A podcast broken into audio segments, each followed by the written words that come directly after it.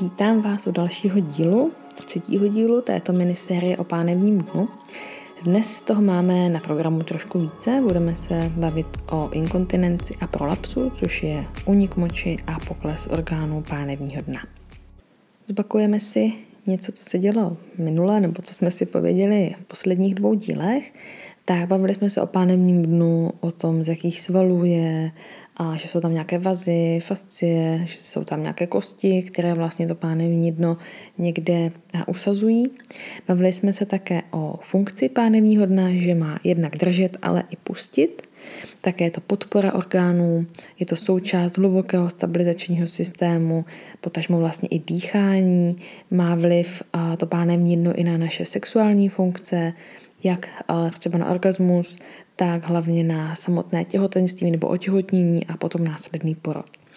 A bavili jsme se o cvičení, že máme různé přístupy, a můžeme to pánevní dno jednak relaxovat, ale i posilovat nebo aktivovat.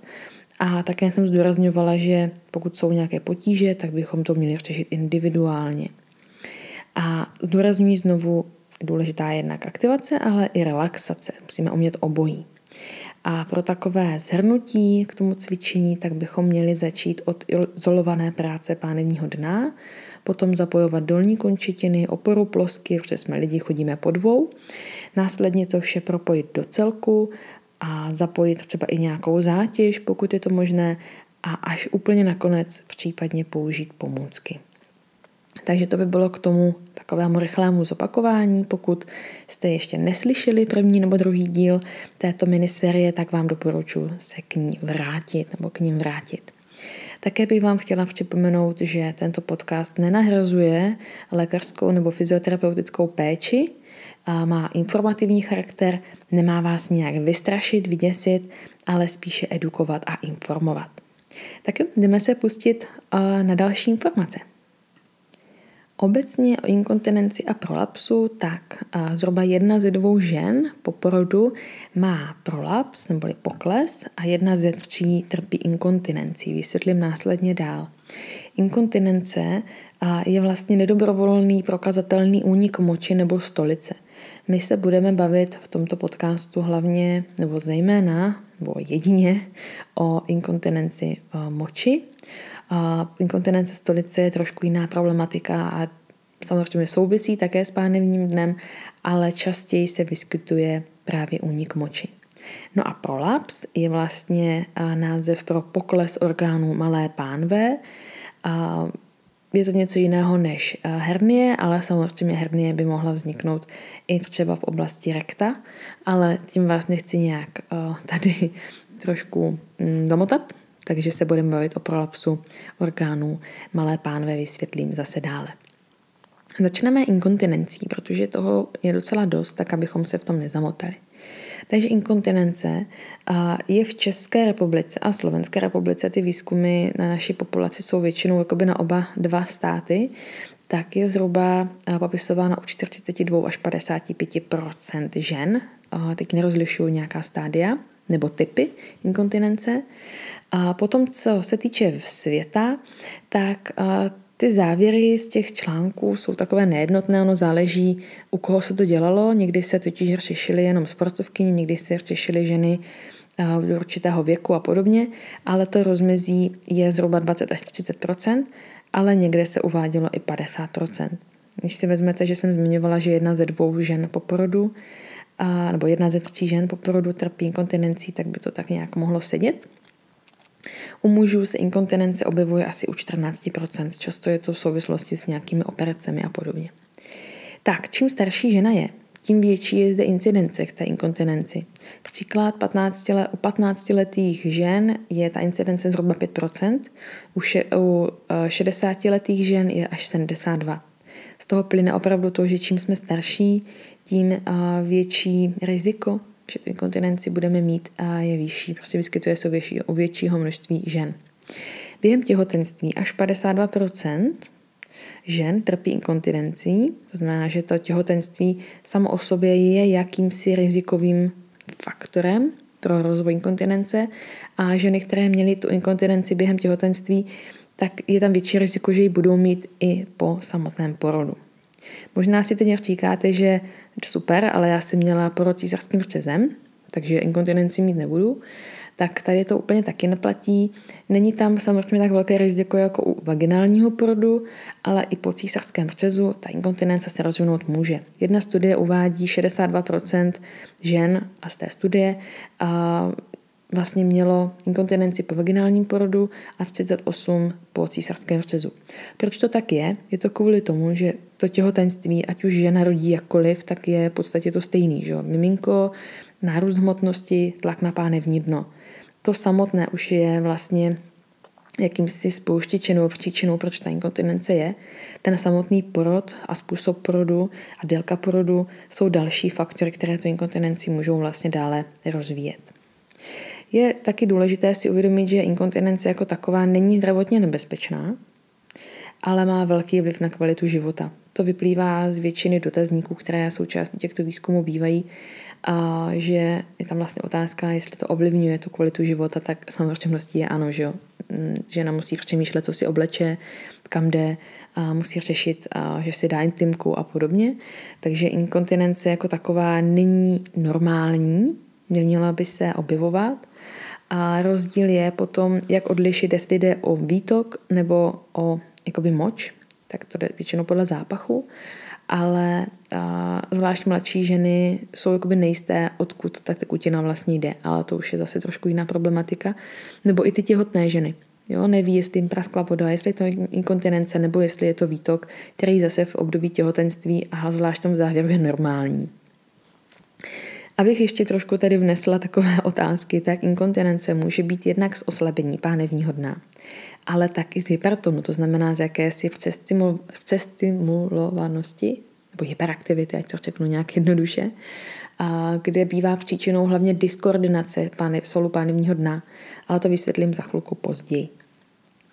Tak inkontinenci rozdělujeme, a to močovou inkontinenci rozdělujeme na stresovou, urgentní a případně mix těchto typů. Stresová není způsobená tím, že na nás v práci někdo křičí, ale je to způsobené stresem, který vzniká vlastně v břiše. To znamená vyšší nitrobřišní tlak, a vlastně tlačí na uvolněné pánevní dno to pánevní dno nepodrží vlastně, nebo i oblast té močové trubice nepodrží a ten tlak, který vlastně přichází z hora, z toho břicha a dochází následně k úniku. Bývá to například, když si zakašleme, když si příkneme, když se zasmějeme, nebo když poskočíme, nebo popoběhneme a podobně. Takže to je stresová inkontinence, stres ve smyslu uh, tlaku jo, ze směru toho břicha. Urgentní je trošku něco jiného. Tam je to popisováno jako náhlá potřeba k mučení, kdy ten únik je vlastně před dosažením té toalety. A někdy je popisován také s hyperaktivním močovým měchýrčem, kde jde o jakési nervové dráždění vlastně toho močového měchýrče. Může to být v kombinaci ještě s nevhodnou vodní bilancí, to znamená, že buď pijeme nadměrně, nebo pijeme naopak málo. A také myšlenka toho, že Ježíš Maria, ale já teď tři hodiny nebudu mít možnost jít na záchod, nebo jedeme ve vlaku, kde není toaleta a podobně. Tohle všechno souvisí s tou urgentní močovou inkontinencí. No a mix je mix těchto dvou příčiny vzniku, neboli spíše rizikové faktory, protože to neznamená, že jakmile jsem těhotná, musím mít inkontinenci, spíše to jako rizikový faktor, tak je tedy samotné těhotenství. A případně čím víc těch těhotenství je, nebo jsou víc četná, tak to větší riziko tam je. A jak jsem zmiňovala, porod, ať už vaginálně nebo císařským řezem. A velikost miminka, hledala jsem nějaké údaje, popisuje se v některých studiích na 3,5 kg. A někde najdete na 4 kg. Takže vyberme si, není to zase pravidlem, i žena, která bude mít miminko kolem 3 kg, může mít inkontinenci. Potom instrumentální porody, to znamená, že se k porodu využívají kleště nebo vax. A tady je taková zajímavost, že když se používají kleště, tak v 50% případů dochází k avoluzi svalů panevního dna, to znamená dochází k odtržení svalů od kosti, ty, které jsou vlastně nejblíž tomu pošivnímu chodu, to znamená pubo vaginalis a následně je tam ještě větší riziko mm, té inkontinence nebo prolapsu. Potom další faktory, které úplně nesouvisí s těhotenství, tak je obezita, to znamená uh, nadměrná tělesná hmotnost, tím pádem větší objem břicha, větší vlastně tlak na to pánevní dno. Také genetické faktory, které souvisí hlavně s laxicitou vaziva, to znamená s jakousi hypermobilitou, hm, abych vysvětlila, ty tkáně, ta fascie, která vlastně podpírá orgány, která tvoří uh, tu hmotu svalů, která tam je mezerčená, tak nemá dostatečnou pevnost, takže to je další faktor, který tam je. Potom třeba různé gynekologické operace, které ovlivňují jednak inervaci, jednak kluznost tkání a podobně, takže tam se tohle taky může stát. Potom nevodné cvičení, například když se zadržuje močení, když se pracuje s dechem nepřirozeně, potom je to nadměrná fyzická zátěž. Vysvětlím potom, co se tou nadměrnou fyzickou zátěží myslí, ale také práce s velkou zátěží, s, jo, ano, i s činkama, zvlášť když k tomu to pánevní dne oslabené a zvyšujeme nadměrně nitrobřišní tlak ještě pomocí pásku například, tak ta inkontinence se tam rozvíjí právě více. A může to být i v souvislosti se zácpou, protože když vlastně je tam to tlačení při té zácpě, kdy ta stolice musí projít ven, tak zase zvyšujeme nadměrně tlak na pánevní dno. A potom je to i samotný věk, jak jsem zmiňovala, čím starší ta žena je, tím větší incidence k té inkontinenci tam je. Tak, teď jenom rozdělení ještě k inkontinenci z oslabení a z hypertonu. To z oslabení, to je takový jako logický jev, že jo? Řekneme si uvolněné pánevní dno, tak ta inkontinence je prostě jako jasnější. A u porodu dochází k natažení svalů pánevního dna až čtyřikrát. To znamená, že ten svaly opravdu se natáhnou a vezměte si, když ta fáze toho tlačení je hodně dlouhá, x hodin, tak to pánevní dno dostává dost na zadek. A ta hlavička taky není úplně malá, že jo, je docela objemná, takže mm, ta tkáně se natáhnou, zvlášť ještě v těhotenství je ta laxicita ještě větší. Takže to je takový ten základní jev toho oslabení, kdy je potřeba s tím pánevním dnem po porodu pracovat. Ono se dostane do jakési formy, dá se říct, že samo, ale pokud žena hodně stojí, má třeba i vyšší tělesnou hmotnost, velké miminko, tak všechna ta váha vlastně tlačí na to pánevní dno a ono má mnohem horší podmínky k tomu v úzovkách stažení se zpátky a je vhodné mu pomoci právě cvičení. Potom inkontinence z hypertonu, tak si říkáte, že aha, tak je tam větší napětí, je tam jako drží to, tak jak tam může být inkontinence, a tak je to poměrně často u sportovky. Těch studií je momentálně docela, docela dost. Jedna moje kolegyně právě na tohle dělala výzkum a opravdu jsou z toho velmi zajímavé informace. A jsou zde i rizikové sporty, nebo jsou popsány sporty s vyšší, a, jakoby, mm, vyšším rizikem, tak. A jsou to například dopady skoky, to znamená třeba volejbal, házená, a sporty, kde se více skáče. A potom silové sporty, spírání třeba, kde je vlastně ten tlak na pánevní dno takový jako neustálý v zásadě. A je zde neoptimální kontrakce a uvolnění, vlastně pořád je tam napětí, k tomu se přidá ten nadměrný, intra, nadměrný intraabdominální tlak nebo nitroptišní tlak a v kombinaci se slabším pánevním dnem nebo s tím neustálým tlakem na pánevním dno vzniká jakási diskoordinace a potom vlastně inkontinence, protože když je něco neustále staženo, tak se to už víc stáhnout jakoby nemůže, tím pádem tam ta podpora při té zátěži není. Opět se popisují nějaké rizikové faktory, to je ta zmiňovaná zátěž, hypermobilita. Potom zajímavé je, že i BMI a čím je nižší, tím vlastně ta inkontinence byla popisována u těch sportovkyň více. Je to z důvodu změny kvality tkání. No.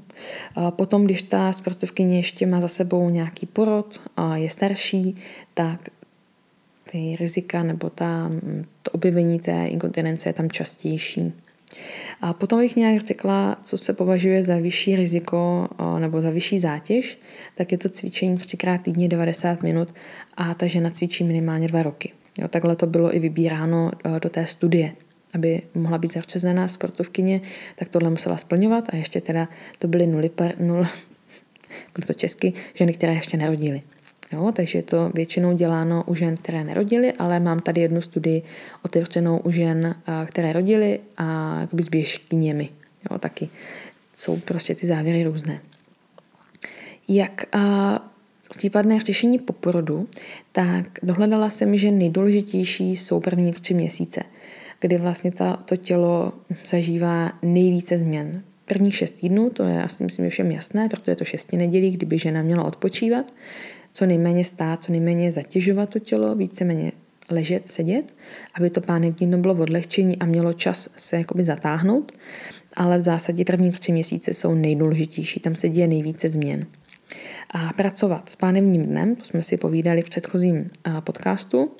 A co je důležité, nezačínat vřichem. Ať už vám v porodnici druhý den po porodu řekl kdokoliv, že máte diastázu na čtyři prsty, na tři prsty a podobně, to je opravdu jedno. První musíte začít pánevním dnem a potom řešit diastázu. To se týká i žen, které řeší případnou diastázu x let po porodu. Vždycky musí předcházet cvičení pánevního dna. Velmi důležité, zapsat za uši. Řešení inkontinence tak doporučuji řešit na fyziu, kdy, jak jsem zmiňovala, byste se měli naučit izolovanou práci s pánevním dnem, pracovat s nohou, zapojovat celou dolní končetinu, potom napojit vlastně na celé tělo, to jsem zmiňovala taky ve druhém díle. Případně se dají použít což je ale zase indikováno fyzioterapeutem, lékařem, myofeedback nebo i myostimulace. To bývá u velkých oslabení, u jakoby svalové síly 0 nebo 1 se využívá myostimulace, což je taková elektroda poměrně malá, která se vlastně dává do pochvy a stimuluje svaly pánevního dna, kdy je to taková krabička, kdy žena vlastně vidí, kdy přichází ta kontrakce přes jakoby tu elektrodu a vlastně kontrahuje, učí to tělo znovu aktivovat ty svaly. Je to, mm, není to nepříjemné, není to bolestivé, to vůbec ne, nejsou to žádné elektrošoky, většinou jsou tyto přístroje na baterky a je to takový, takový pomocník, kdy ta žena vlastně ví, kdy ta kontrakce přichází. Není to pouhé stažení těch povrchových vrstev, ale je to vlastně naučit se ten lift. A potom myofeedback, tak to je zase jiná krabička, zase je tam vlastně sonda, která se zavádí do pochvy a tam většinou zase s vizuální kontrolou a vlastně vidí ta žena, kdy má ta kontrakce přijít, kterou vykonává ona a na té krabičce vidí, jak silná ta kontrakce je. Takže vlastně zase učí se pracovat s tím svým tělem. Je to vhodné opravdu po operacích, případných úrazech a podobně. Jo? Není to pro ženy, které uh, umí to pánevníno ovládat a není to vhodné u svalové síly, jakoby dvojky a výš. No, vím, že jsem to zmiňovala v příspěvku na Instagramu. Tak, mám tu i nějaké otázky, slovy dvě. Cystokéla, což je pokles močového měchýrče přední stěnou poševní, budu vysvětlovat dále u prolapsu. A tam záleží na stádu. Otázka byla, už se přesně nepamatuju, jestli se ta cystokéla dá nějak řešit, případně jak se s ní dá cvičit. Tak ono záleží opravdu, jaké to je stádium. Jo, jestli ta moč opravdu odchází nekontrolovatelně stále nebo při zátěži, ale je určitě vhodné řešit aktivitu toho pánevního dna, vlastně dělat tu podporu, případně, nebo ne případně, vždycky řešit i tu relaxaci a sledovat, co to zhoršuje, jaké pozice, jaké pohyby, jaké cviky. Například je to další chůze, je to běh, je to skok a podobně. A s tím možná související, jestli může mít kalíšek menstruační vliv na inkontinenci, tak tady bych řekla může a nemusí, záleží, jako vždy. Při hyperaktivním pánevním dnu může ještě více dráždit, takže by mohlo docházet k poruchám nebo ke vzniku inkontinence, ale někdy se používá právě ten menstruační kalíšek k jakési podpoře toho pánevního dna. Jsou to různé pesery, kroužky nebo právě ten kalíšek, který jakoby udělá takovou pasivní podporu tomu pánevnímu dnu, takže může zlepšit ty symptomy, které se objevují, třeba právě i tu cystokélu. Tak, posuneme se k prolapsu, což, jak jsem zmiňovala, je pokles orgánů malé pánve a rozeznáváme nebo popisujeme takzvané změny funkční a strukturální, jako u všeho. To znamená funkční, nedochází ke změně struktury, je to třeba způsobeno tou zácpou nebo nadměrnou zátěží, kdy je neoptimální funkce svalu, kdežto strukturální je například právě po porodu, kdy dochází k poruše a poranění struktur. To si myslím, že dává docela smysl. Pár čísel. A 50% žen má nález při gynekologické prohlídce, to znamená, že se tam uh, diagnostikuje prolaps, pokles, za prvního stupně, ale mnohem méně žen má jakoby ty symptomy, to znamená, že oni jako si řeknou, ale já nemám žádné potíže, ale ten nález tam je. Takže neděsit se a opravdu 50% žen po porodu ten prolaps třeba prvního stupně nebo druhého stupně tam má a zase nemusí to dělat potíže, může, nemusí, vysvětlíme si dál, jak se to eh, projevuje. Rozeznáváme zase několik druhů, několik typů. A, tak jednoduše a, jde o prolaps nebo pokles přední stěny poševní, to znamená jakoby ta část vepředu, kde je močový měchýř, močová trubice, což se nazývá cystokéla nebo cystouretrokéla. Potom je to zadní stěna poševní, kde je tlusté střevo, tenké střevo, takže retrokéla nebo enterokéla. A potom střední část, což je uh, část dělohy, takže pokles dělohy. U každého tohoto typu se popisují zase stádia, ale myslím si, že nejčastěji ženy řeší pokles právě dělohy, protože v té pochvě to jde buď cítit nebo vidět více. Takže u dělohy se popisují čtyři stádia. První stádium je děložní hrdlo v horní polovině pochvy, což je opravdu zhruba těch 50% žen. V jednom podcastu od jedné fyzioterapeutky z Austrálie jsem právě poslouchala, že je to v podstatě jakási už norma, že to není jako nic hrozného, zase ty ženy to často neví, každopádně. A druhá, a druhé stádium, a ta pochva je vlastně ní, pochva, ta děloha je níže v pochvě blízko východu a potom třetí a čtvrté stádium, tak vlastně tam už ta děloha je mimo, kdy v třetím stádium vystupuje z pochvy a čtvrté stádium je vlastně úplně mimo pochvu, což si dokážete představit, že už je opravdu velmi, velmi náročné stádium.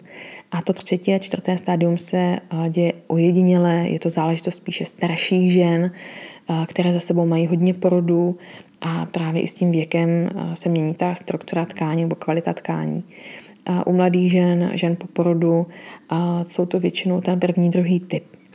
Teď k těm samotným symptomům které vás asi zajímají nejvíc. Jsou to různé pocity tlaku, tíhy, někdo popisuje jakoby těžkost dělohy, pocit nasáknutého tamponu, pocit kuličky nebo jakéhosi tělesa v oblasti pochvy. Potom je to bolest při styku, v přepohlavním styku také palpační citlivost při nějakém jakoby ozřívnění, kdy ta žena sama třeba se zavádí tampon nebo zavádí kalíš, tak si všimne, že na té přední, zadní pošivní stěně je tam nějaké mm, jakoby palpačně změněné místo, vykukující ven, anebo právě narazí prstem na samotnou dělohu, jakoby ten, ten krček nebo krček čípek. Tak. A potom to může být třeba inkontinence, takže ten, ta spojitost prolapsu s inkontinencí tady taky je. A jsou popisovány bolesti zad. Neznamená to, že pokud vás bolí záda, že máte automaticky prolaps. Takhle to úplně nefunguje. A dále je to různé nutkání na toaletu, pocit nedomočení nebo nedokončení defekace. A co je zajímavé, tak během cyklu můžete vnímat, že během ovulace jsou ty symptomy lepší, nejsou, ale před menstruací je zhoršení, kdy cítíte opravdu tělo, jak je těžká a, no a podobně. Jak se to vyšetřuje? Tak nejčastěji tohle zjistí váš ginekolog, který vám to třeba ani nezdělí, protože asi nestěžujete na žádné potíže a vidí, že to je první stádium, které je v podstatě jakoby tou normou, takovou nějakou nepsanou normou.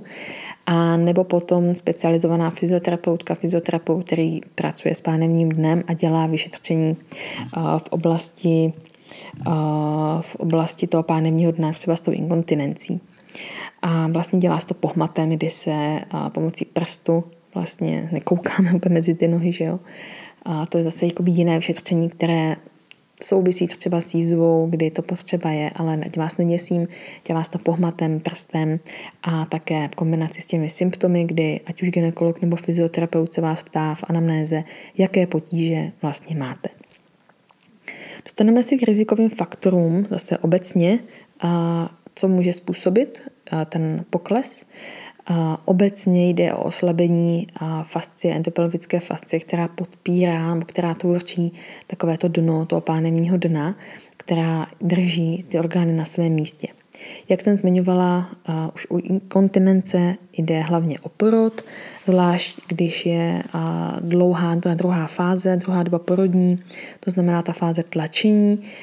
V angličtině se to popisuje jako ballooning efekt, kdy ty svaly opravdu jsou jakoby natažené, jak jsem zmiňovala až čtyřikrát, je takový balón v kdy ta hlavička pak proklouzne vlastně směrem ven, tak opravdu to natažení tam je velké.